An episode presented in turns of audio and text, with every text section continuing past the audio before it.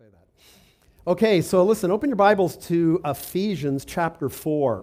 Uh, very excited about starting this new series with you this morning. We've been uh, waiting to get into it, uh, kind of delayed for a few reasons throughout the Christmas season, Advent, et cetera, et cetera. And again, as I mentioned earlier, uh, very significant the Holy Spirit would cause us to wait until today, until there was the time to uh, uh, bring Rudy forward as an elder in our church.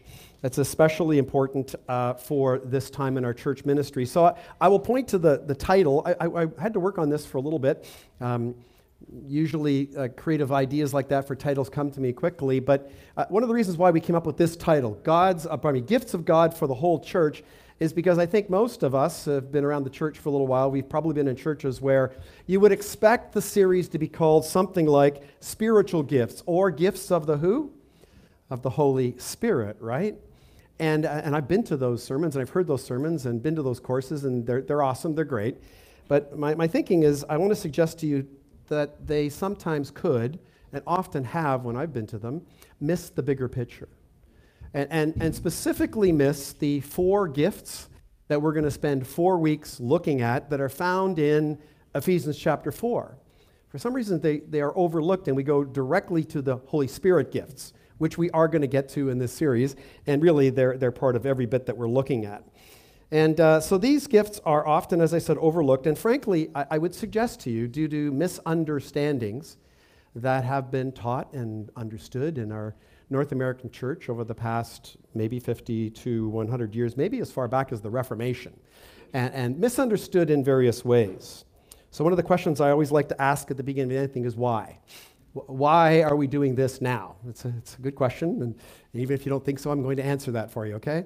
Uh, the, the reason is um, um, over the past three to four years, we have been, um, we've been really blessed as a church. Our church has been growing. Many uh, more men and women have been coming to the church, uh, families, um, people coming to faith, being baptized. It's, it's an awesome thing to see. And, and as you know, we call people to three basic things and it's repeated often at the Rock Church. We call people who are coming to the church, uh, whether they're uh, just attending a couple times or whether they're regular members, Christians, etc., is to, in order to grow in your faith in Jesus, it's not so much because we're trying to get you here all the time, is to commit to three things. And these are for your health and your good.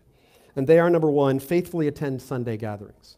Faithfully attend hear God's word, sing praises to God, have fellowship with other believers and Christians, and see how, frankly, the church operates on this day.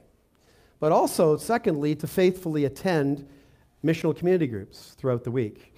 And the reason for that, of course, is so that we can grow as family. We can grow in relationship with one another. We can go deeper into the word about the sermon that was preached on the Sunday before and ask our questions like, what, what did he say?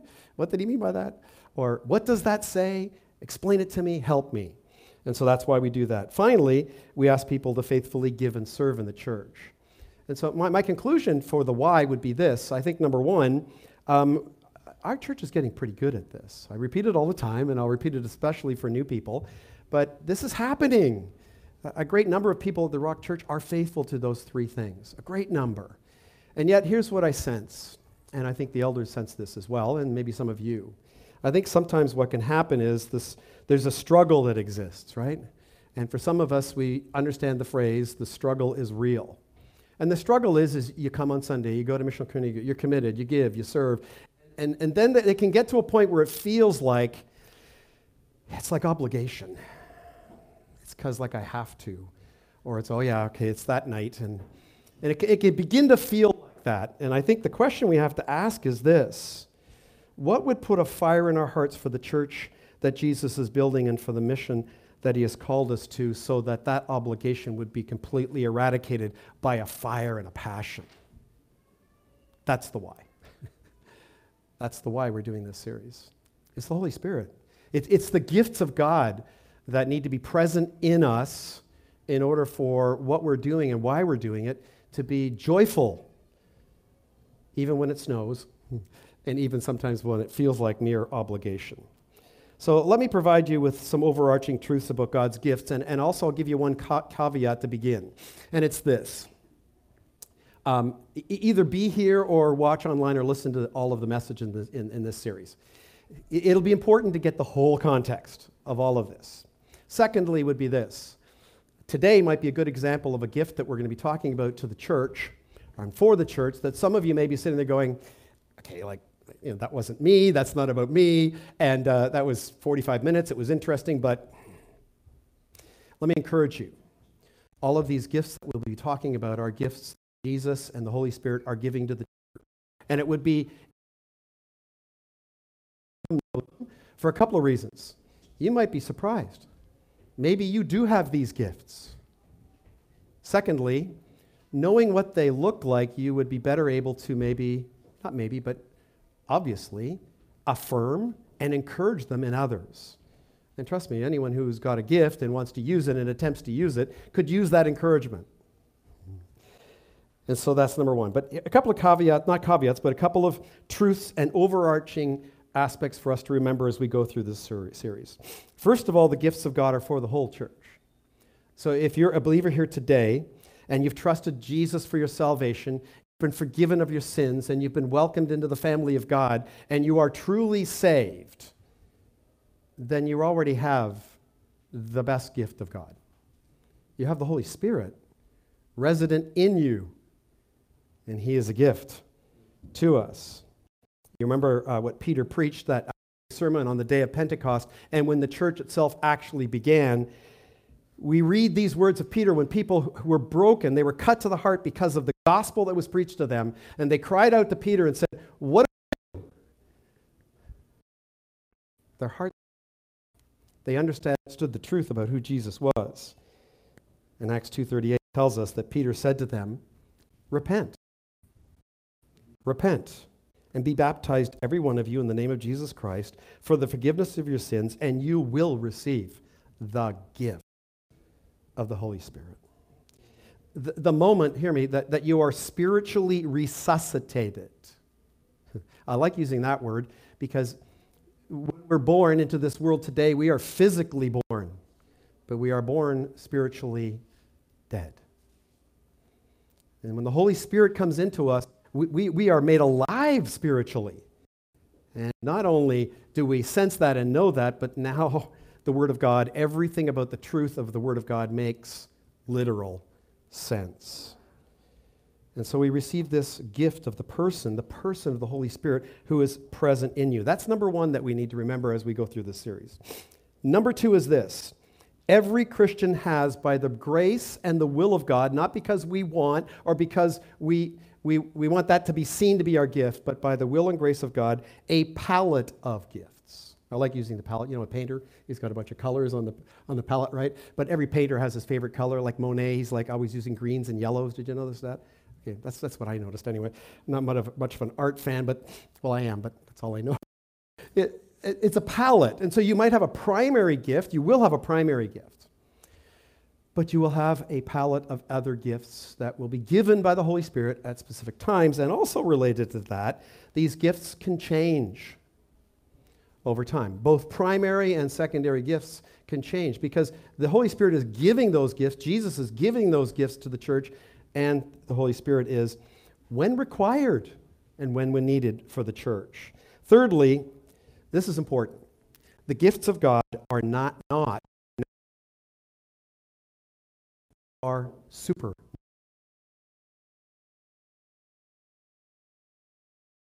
What my spirit throughout this series we will answer.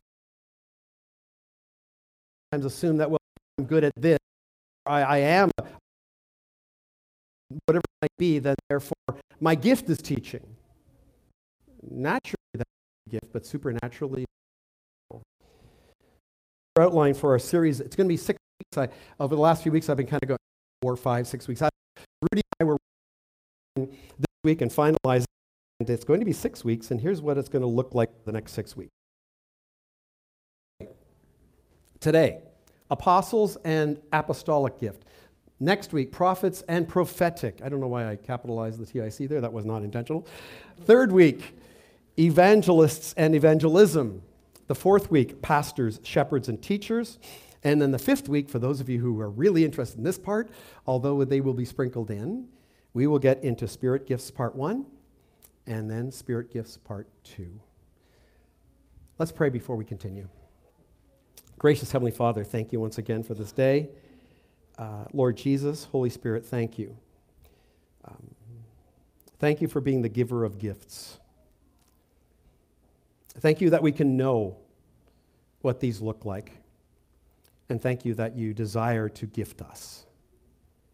And so, Lord, I, I pray as we begin this series, I pray that all of us would, would learn afresh what, what you have in mind not what we've come to believe and closed our minds to, or what we believe and opened our minds maybe too far uh, and to the excess to, but exactly what you have in mind for us and what your word teaches us. And I pray these things in Jesus' worthy name. Amen. So this week, apostles and apostolic. I'm going to read uh, Ephesians 4 11 and 12 for you. Put it on screen. I would encourage you throughout the week and throughout the first few weeks of the series read. I would even suggest, you know, it would be awesome if you were to memorize Ephesians 4 11 to 16, because it is the context, is the core of what we're looking at in the first four weeks. First two verses uh, go this way And he, Jesus, gave the apostles, the prophets, the evangelists, the shepherds and teachers to equip the saints for the work of ministry, for building up of the body of Jesus Christ. So Ephesians 4 11 to 16 actually teach us what the purpose is.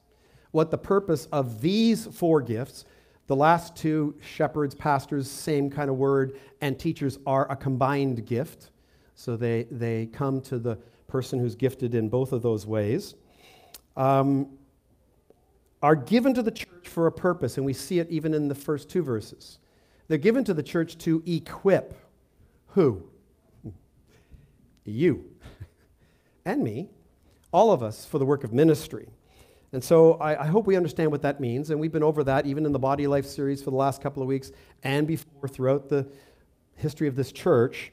We know that this means that it's not just up to me, it's not just up to the elders or a few servants and gifted people in the church, that it's up to all of us. In, fact, I, I like to suggest to people this is my job description as a pastor is to work at equipping you for the work of ministry, and actually, it's a job description that has planned obsolescence in it. The idea would be to work myself out of a job because the word maturity is in there, right? Until you all reach full maturity in Christ, fully using your gifts. The gifts that I have aren't as necessary anymore, maybe, as a pastor.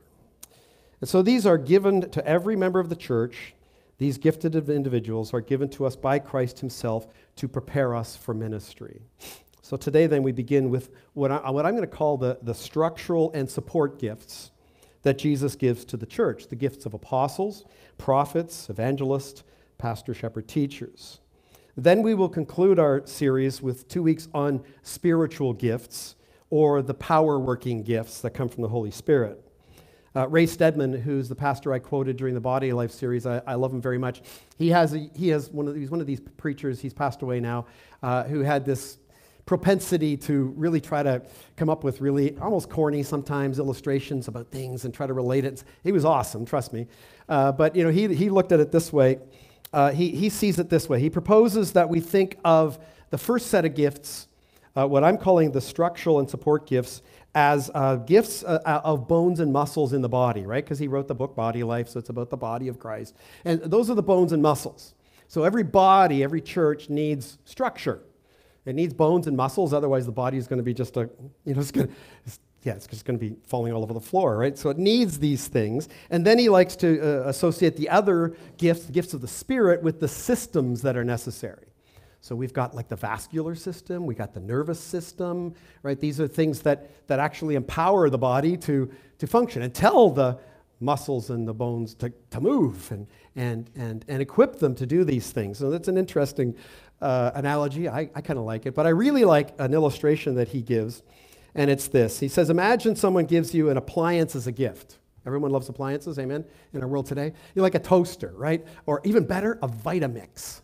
Can you imagine a Vitamix? That'd be awesome, right? And uh, our house got one and it's used all the time. It's amazing. Smoothies, thank you, dear. You know, but imagine you're given this amazing Vitamix, right? They cost a lot of money. Imagine you just put it on the shelf there and you look at it and you go, it's awesome. It's beautiful. Hey, everybody, I got a Vitamix. No, come on. The reality is, is that with this Vitamix, what you have to do, if you've got one and you haven't figured this out yet, you have to plug it in. Right? I mean, it sounds, you have to plug it in. And, besides plugging it in and the lights come on, that's great, you have to turn it on. Well, actually, before you turn it on, you got to put some stuff in it, right? And then you have to turn it on. And essentially, you, you have to use it. And then, of course, it produces something really wonderful, really healthy. At least the Vitamix does. Every, every appliance that we have, when you think about it, provides those kind of things. So I want you to imagine right now, while you're sitting here, despite you maybe not even knowing it, and I think some of you who are here today don't know it, God has actually given you an amazing gift. An amazing gift. And the reality is, one of two things is really, I guess, going on, is happening. If, if, if you don't know that, it's probably because, let, let me be clear, it's probably because you're really not plugged into the power of the Holy Spirit. E- either in salvation or as a Christian, praying to the Holy Spirit, praying to God, asking for gifts, asking for the ability and the power to be able to help and serve and, and lean into things that need to be done in people's lives, to preach the gospel, to proclaim the truth, etc., etc. Maybe you're not using your gift for the building up the body of the church because you just don't know and you're not plugged in. Earlier in Ephesians, Paul wrote this. In chapter 4, verses 7 and 8, he said, But grace was given to each of us according to the measure of Christ's gift. Therefore, it says, When he ascended on high, he led a host of captives and he gave gifts. Read this to men and to women. So, the first key I want you to see here is the word for grace, which is the Greek word "kerios," which is where we get the word charismatic. Hmm. Everybody happy about that? Everybody get that, right? That, that grace is given to us, and it's charismatic. It is translated grace, which we understand to mean unmerited favor. We don't deserve it. We don't get these gifts. We don't get, it's by the grace of God. It's because of everything that He has done, we are blessed and we are great with these gifts. And so there's a wonderful connection here then between the kerios, the power of the Holy Spirit that will be required for the gifts that Jesus gives to His church. The relationship between Christ and the Holy Spirit. I mean, you read from John chapter 14 on when Jesus talks about, I will send you the Holy Spirit, another helper. And then on the day of Pentecost, he does. The Father and Jesus actually send the Holy Spirit to us. So, next we see two key points. And I'm going to come back to this one in a, in a bit, so it's important that I state it first, though. First, we need to see this. When Jesus ascended on high, so after his death, burial, and resurrection, and he ascended on high, we read here, taking a host of captives with him, was when? Well, as I just said, it was after the resurrection. So, yes, this is important because it is then that we read that it was then, at that point, that he gave these gifts to the church. And we read to men and women. So these gifts are given to the church after he ascended and when the church began at Pentecost. And so you'll notice that I, I have translated this verse uh, to men and women. We use the ESV usually at the, at the Rock Church. That is mostly the ESV, except at the end, because the ESV actually says to men but there's a little notation there. And it's important that you read those notations from time to time because that notation says could be translated men and women. And the reason why they say that, the translators say that, is because the word that is used there, and it's important, is the Greek word anthropai. Anthropai. We get the word anthropology from that word, which means the study of humans. It's not the study of men, it's the study of human beings. So it's a different word that is used here and different from elsewhere in the Bible where it is literally about men or about brothers. And even as your ESV, as I said, does say this in its notation. I like the NIV translation when it says this And he gave gifts to his people. He gave gifts to his anthropi, to his people. This is probably a good point to get really technical with you. Uh, I would also probably have said at the beginning of this, and I should have, is to say that th- this is different than preaching of a sermon. This is a little bit more like going to seminary, this series, okay? So this is about teaching and learning about the Word of God on that level. And, and so it's going to be a little bit different. So I, I want to deal with a subject that we probably have to, we should at this point in time, as we dive into these subjects of spiritual gifts more deeply. Uh, and it would be this uh, this difference exists between most pastors, many, I should say, pastors and theologians uh, in the church today, and has for probably about two, three hundred years when it comes to these gifts. There are a group of, of those individuals, learned individuals, who would be called or termed cessationists. And what that simply means is that they believe certain gifts that have been given to the church and by the Holy Spirit have ceased. They would say they were given for a time and that they're over now. And, and, and we shouldn't look for them. Uh, the Holy Spirit doesn't use them, doesn't want people to have them, etc. And so they believe that in the case of the gifts here in Ephesians 4, the gifts of apostle and prophet, they believe that they have ceased and that those gifts are no longer given today. They also believe that certain gifts of the Holy Spirit have ceased, and in particular, the gifts of miracles, the, gift of, the gifts of healing, and oh, yes, the gifts of tongues. All right, okay. we'll get to that one. That's awesome.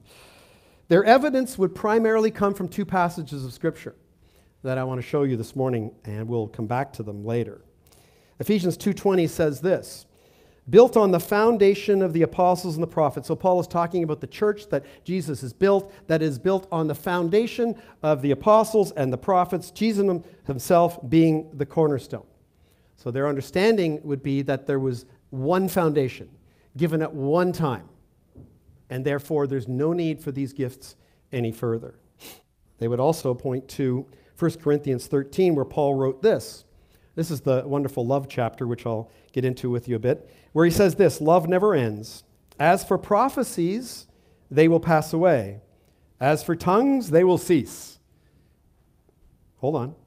As for knowledge, it will pass away. For we know in part and we prophesy in part. But when the perfect comes, that's the key, the partial will pass away. And so they believe, and there's a number of other things that they will teach from that, they believe that when the perfect comes, it is the finished canon of the Bible. And so their understanding is once we have the Bible, the written word of God, then these gifts, particularly the ones I've mentioned, are no longer necessary. They cease. That would be what they believe. Well, then there is a group of, of theologians and pastors and authors and writers who would be called or go by the title of continuationists. Gee, what would that mean? Uh, they obviously believe the opposite per se. They do not believe these gifts have ceased, but they do, they do believe that they've changed, that maybe they operate differently, and we'll look at that today. So, simply put, the continuationist believes that God the Holy Spirit is sovereign. He's God. If at any given time he so chooses to use a gift can he? He's God, He's sovereign. But it goes beyond that to some good, practical, biblical exegesis or biblical study as well. For example, let's go back to our key verse for today, Ephesians 4 11 and 12. And he gave the apostles, the prophets, the, evangel- the evangelists, the pastors, and shepherds to equip the saints for the work of ministry, etc. So we've already established this, or I've established it and tried to, that Jesus gave these gifts to the church after he ascended. But the reality is, a year and a half earlier, he had already appointed and sent the apostles, the 12, right? He'd already done that. And so it's interesting that uh, we arrive at this point, and, and now he, he's giving these gifts after he's ascended to the church. Now, a, a, significant problem I would suggest for the cessationist view is found in the very next word in the very next verse. Does anybody know what it is? I'll put it on screen for you. It's the word until.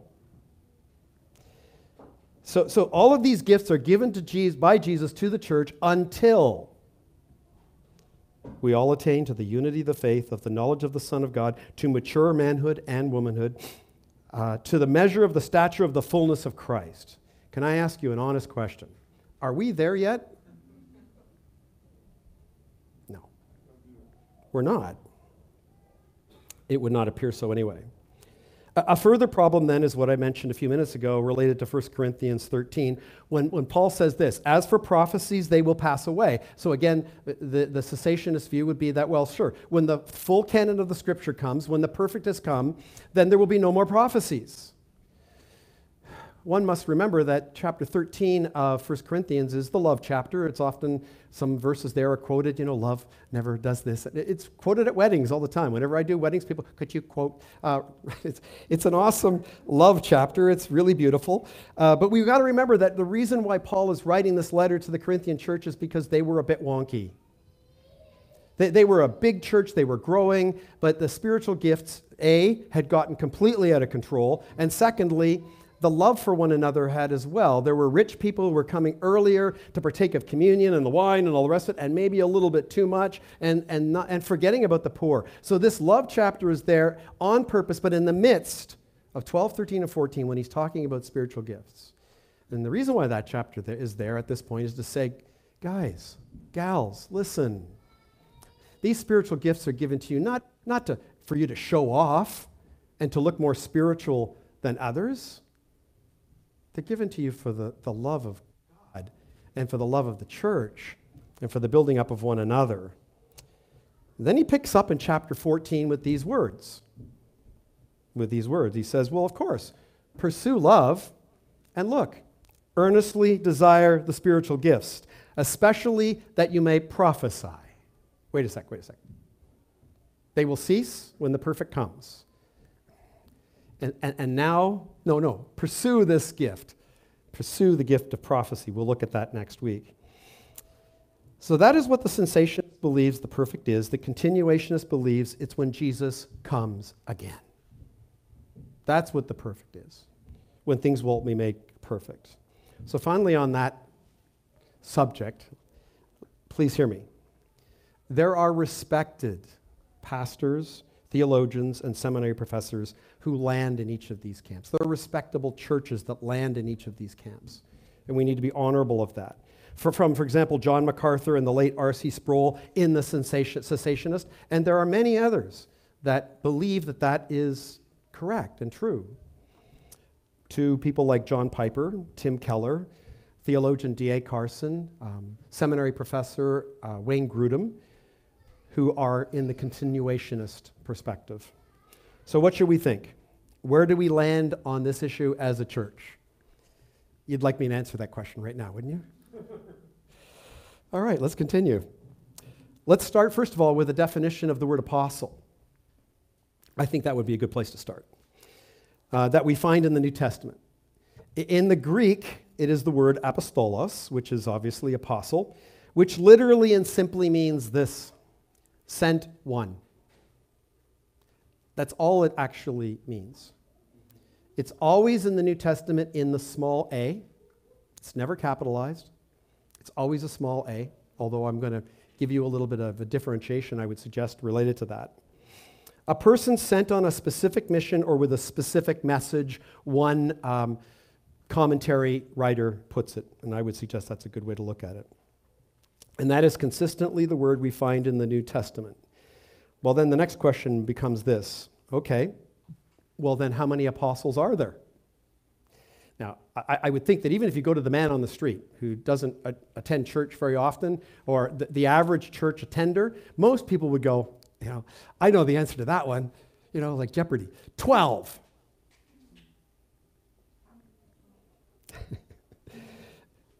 uh, well, you might say that that would be it. Well, some people might say that's what it is. There's 12. I mean, there was Judas, and of course, he betrayed Jesus and then he killed himself, and then the apostles had to replace him with Matthias. And so there was 12, 13, I don't know, but there was at least 12, right? Yes, right. At least 12, because there were more. There are more apostles in the New Testament. In fact, there is one apostle who is called the Definite article, apostle. Anyone know who he is? The writer of Hebrews in chapter 3, verse 1 tells us who he is. Therefore, holy brothers, you who share in a heavenly calling, consider Jesus, the apostle and high priest of our confession. So, so wh- why is Jesus an apostle? He is the sent one of God.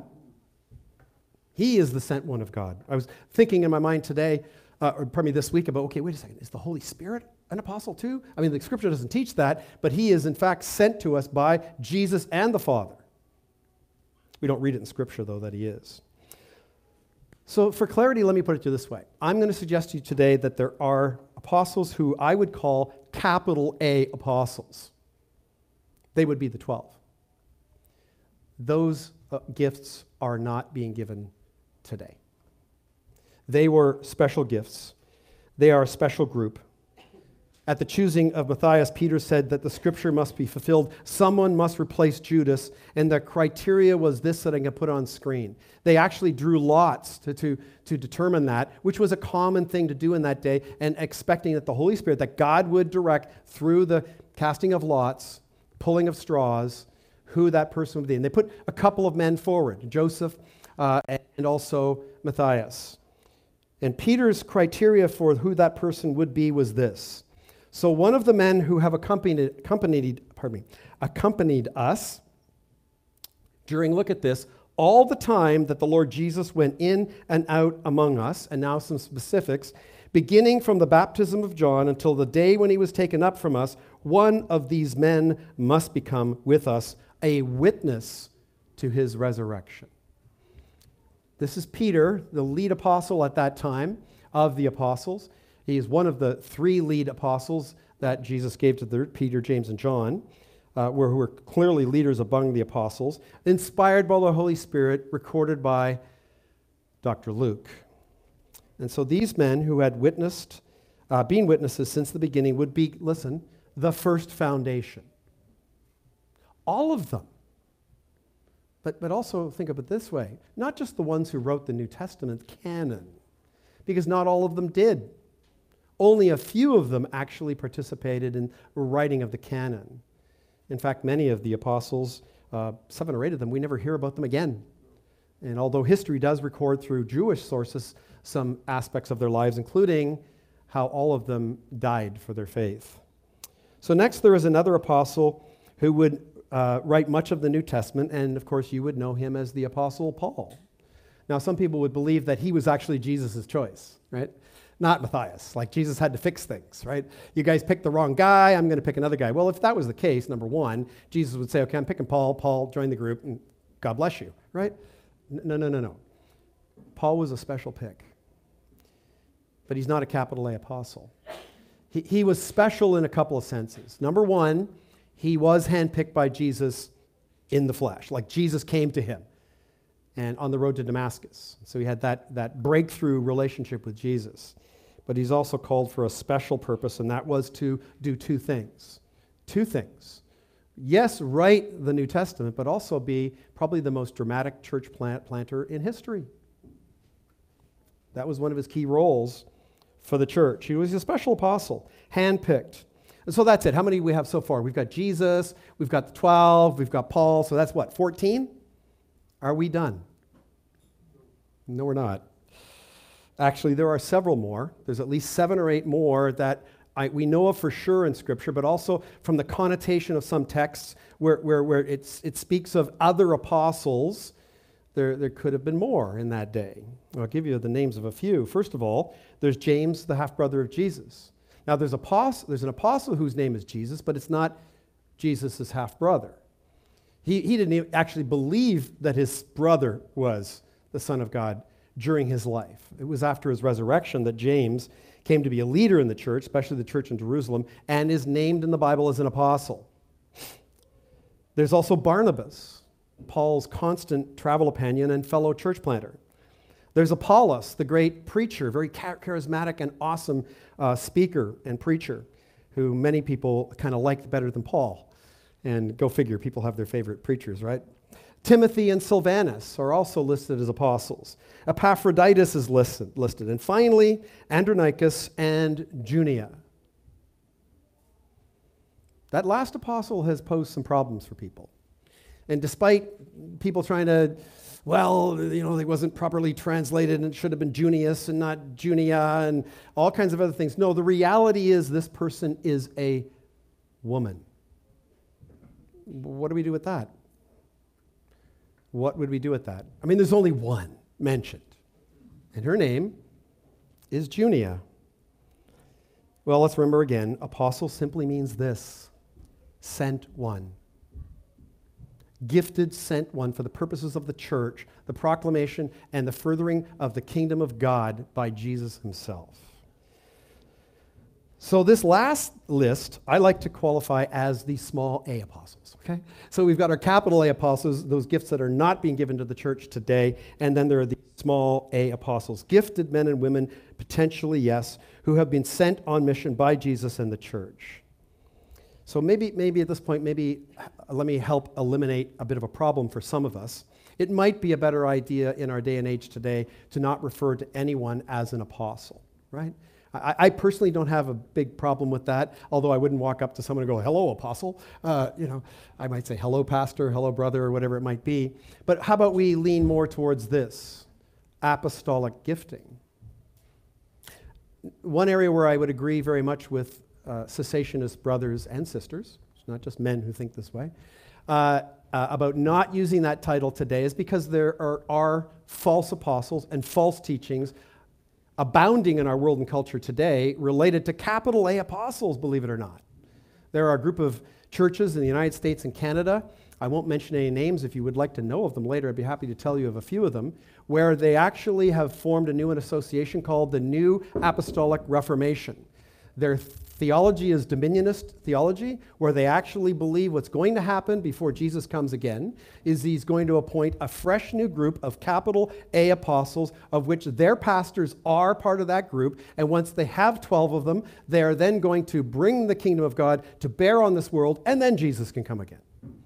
As if he really needs us or as if the, te- the, scripture actually teaches that. So, so that's a cessationist brother might say, guys, be careful. You're helping to encourage that? I would suggest, well, no.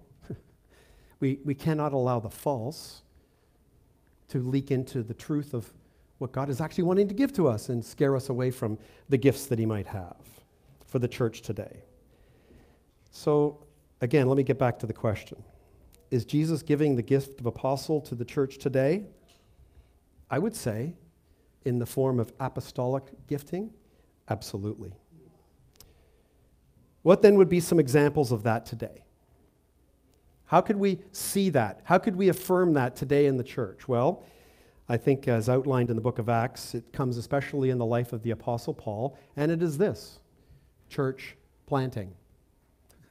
You do realize that, I'm sure you do, every church that currently exists in our world today was at one point in time planted. And the question has to be by who? Who would be crazy enough to do something like that, right? Okay, I know some people. These are actually very exciting days for us in North America. One of the reasons why I'm a pastor today later in life uh, is because I, I, I, saw a movement of God beginning in actually the lower mainland of British Columbia. Uh, through our denomination of church planting that blew my mind. I was so excited by it. Another group had started in Seattle, Washington, another in New York City, and it was just exploding all over, and it is exploding today. Despite what you might think, what the news might say about the church in North America, the truth is the church is exploding. Plants are happening at a record pace. They haven't been happening for a long time. Why would that be? Maybe our understanding about the apostolic gift being quenched. But it's happening at a record pace. And this is important. And it's more successful than ever. And here's why. I mean, church planting up until about 2000, it, it was like one out of 10 church plants would last five years. Why would that be?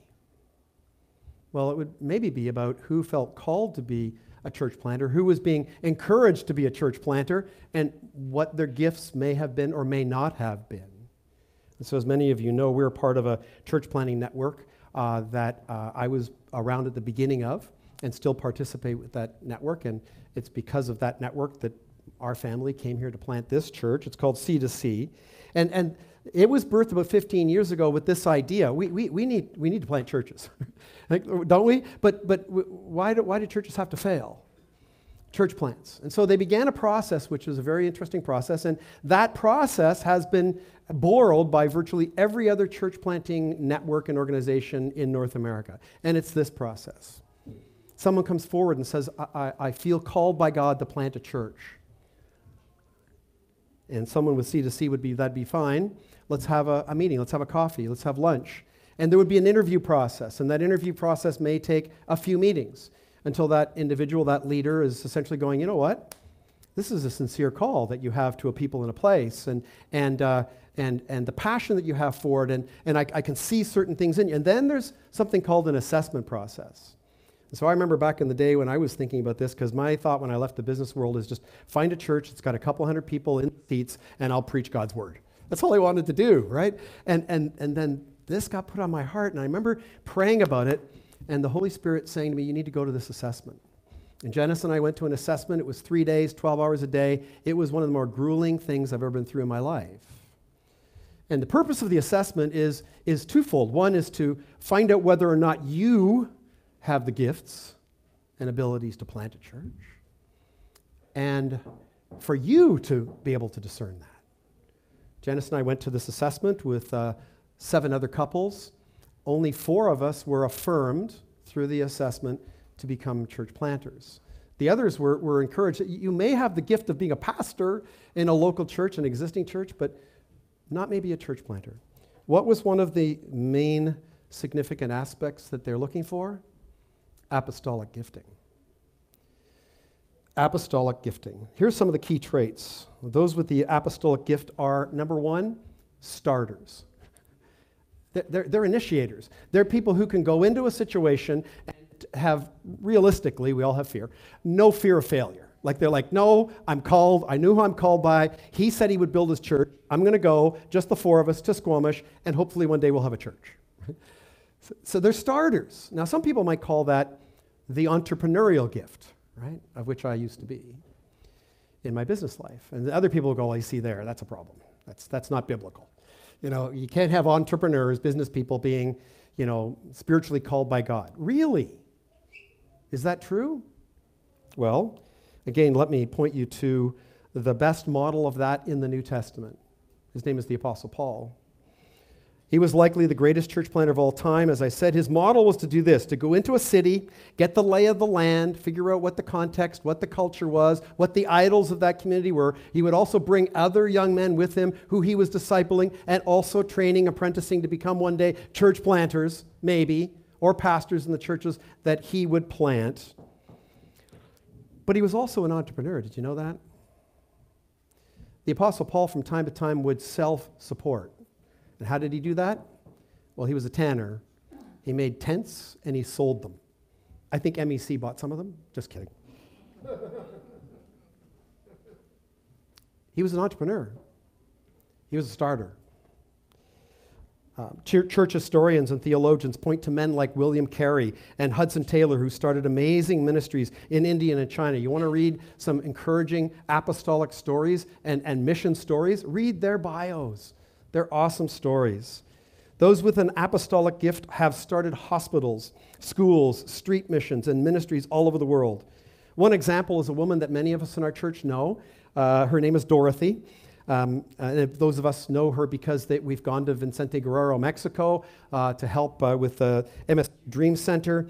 And, and she, I, believe she was in her 60s, and she got this passion for, for the, the women in, in, in the, this area of the Baja of Mexico. And she was like the, the, the, the situation with prostitution and physical and sexual abuse and the treatment of women in there. She was so impacted by it. She left Abbotsford, the Bible Belt, and she went there and she started New Beginnings ministry, uh, which to this day is an amazing ministry, um, caring for women in need. As a grandmother and in her 60s, she received, I want to suggest to you, the apostolic gifting, and she was sent.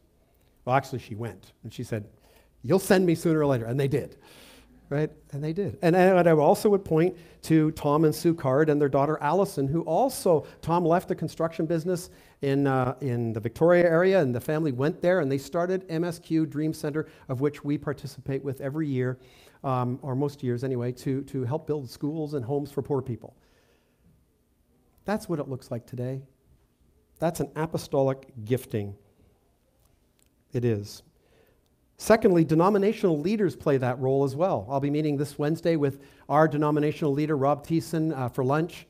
And, and, it's, and again, this is like the Apostle Paul, the same kind of uh, gifting. The Apostle Paul would plant churches, and then he would go on to other places to plant churches. But then what would he, what he do? Well, he'd write letters of encouragement back to those churches. Hey, how you doing? And by the way, here's a little bit more about the gospel. These letters, many of them, not all of them, because he wrote other letters which we never got, we know from some of the other letters, or we haven't found.